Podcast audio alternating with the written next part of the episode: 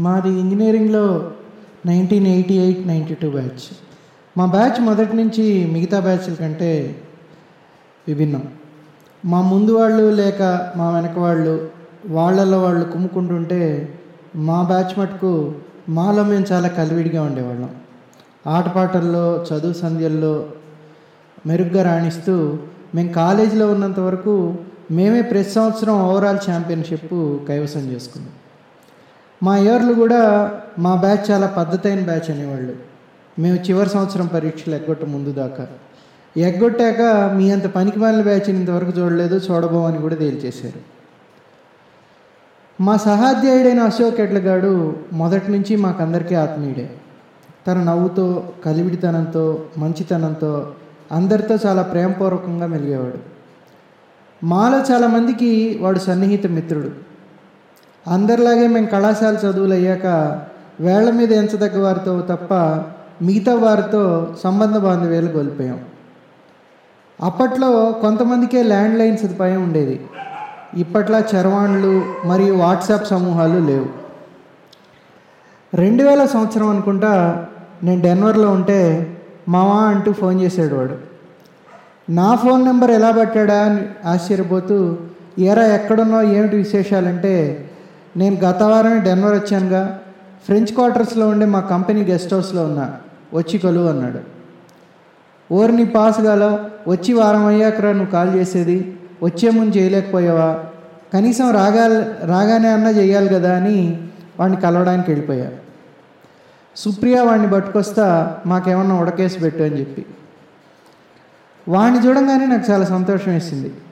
వాడు కూడా అలాగే ఉన్నాడు గలగలా మాట్లాడుతూ. వాడితో పాటే ఆ గెస్ట్ హౌస్లో దిగిన సర్దార్జీని కూడా నాకు పరిచయం చేశాడు. కొంతసేపు మాట్లాడుకున్నాక అశోక్ గారిని మా ఇంటికి నేను తీసుకెళ్ళిపోయా. దారిలో చెప్పాడు వాడు ఇంజనీరింగ్ అయ్యాక ఉస్మానియాలో మాస్టర్స్ చేశానని ఆ తర్వాత అమెరికాలో ఉంటున్న కన్సల్టెంట్ హెచ్ వన్ స్పాన్సర్ చేయడంతో ఇక్కడ తేలానని. నాకు చెప్పొద్దు మనమేమో తెగ సూపర్ అయినట్టు ఆ పైన ఇక్కడికి వచ్చి ఏదో బీకేసినట్టు వాడేదో చాలా అమాయకుడు ఏమి తెలియని వాడైనట్టు. ఎందుకు వచ్చాడురా నాయన? ఈ డాట్ కామ్ బూమ్ ఢమాలైపోయిన వాళ్ళలో అది జావా మీద కష్టాల్లో పడిపోతాడని తెగ దిగిలేసిపోయింది. వాడిని తరిచి తరిచి అడిగా. వాడి అనుభవం గురించి మళ్ళీ వాడి కంపెనీ గురించి. వాడు విసుక్కునేదాకా నువ్వు నీ ఎదవను అనవని. అలా వచ్చిన అశోక్ గాడు సుప్రియాని అమ్మాయి అని పిలుస్తూ సుప్రియ పిల్లలకి చాలా దగ్గరైపోయాడు.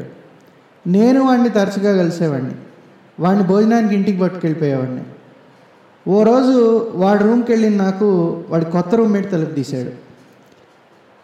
సర్దార్జీ లేడు రూమ్లో. నాకు కూడా చాలా సంతోషం వేసింది. వాడికి కూడా ఉద్యోగం వచ్చి వెళ్ళిపోయాడేమో అని. ఎందుకంటే వాడు చాలా రోజులు బెంచ్లో ఉన్నాడు కాబట్టి. అదే విషయం అశోక్ గారిని అడిగా. వాడు నవ్వుతూ హర్ష ఆ వెళ్ళిన వాడిని ఇంకో మారు చూసిరారా? అన్నాడు. ఏంద్రా సంగతి? అని వెళ్ళి చూద్దాం కదా ఆ తలుపు తీసింది క్లీన్ షేవ్లో ఉన్న మా సర్దార్జీనే. వాడికి ఉద్యోగం వచ్చేసింది. అశోక్ గారు తీరిగ్గా నవ్వుతూ చెప్పాడు. వాడు అసలు అమెరికా వచ్చింది దీనికోసమేరా? ఇప్పటిదాకా భరించేటవాడు ఇక వాడి వల్ల కాదని ఇలా అవతరించాడు. వాడికి ఉద్యోగం వచ్చిన సందర్భంగా సర్దార్జీ వాళ్ళ ఫ్రెంచ్ క్వార్టర్స్కి మాత్రమే గర్మకారణమైన ఇండోర్ వాటర్ వామ్ వాటర్ పూల్లో తెగ ఈత కొట్టేశాం నేను అశోక్ అతను. అశోక్ గాడికి ప్రతిదీ ప్రశ్నే. మన ముందు జుట్టు పెంచుకున్న మగవాడు వెళ్తుంటే ఒరే హర్ష ఆ వెళ్ళేది అమ్మాయా లేక అబ్బాయా? అని అడిగేవాడు.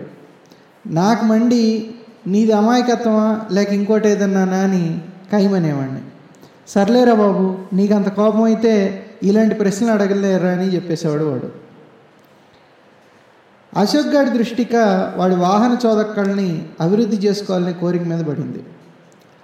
నన్ను తెగ నసబెట్టడం మొదలుపెట్టాడు. నేను తప్పించుకోవాలని తెగ చూశా.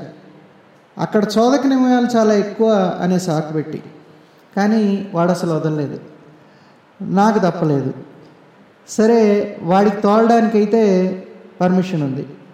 పక్కన వచ్చినవాడు ఉండగా వాడు తోలొచ్చు అన్న వెసులుబాటు ఉండడంతో వాడిని ధైర్యంగా రహదారి మీదకి తెచ్చేశారు కానీ వాడు చిన్న చిన్న పొరపాట్లు చేయడం నేను ఆ- నా ఉద్వేగాన్ని అణుచుకోలేక వాడిని అరవడం చాలా సహజమైంది.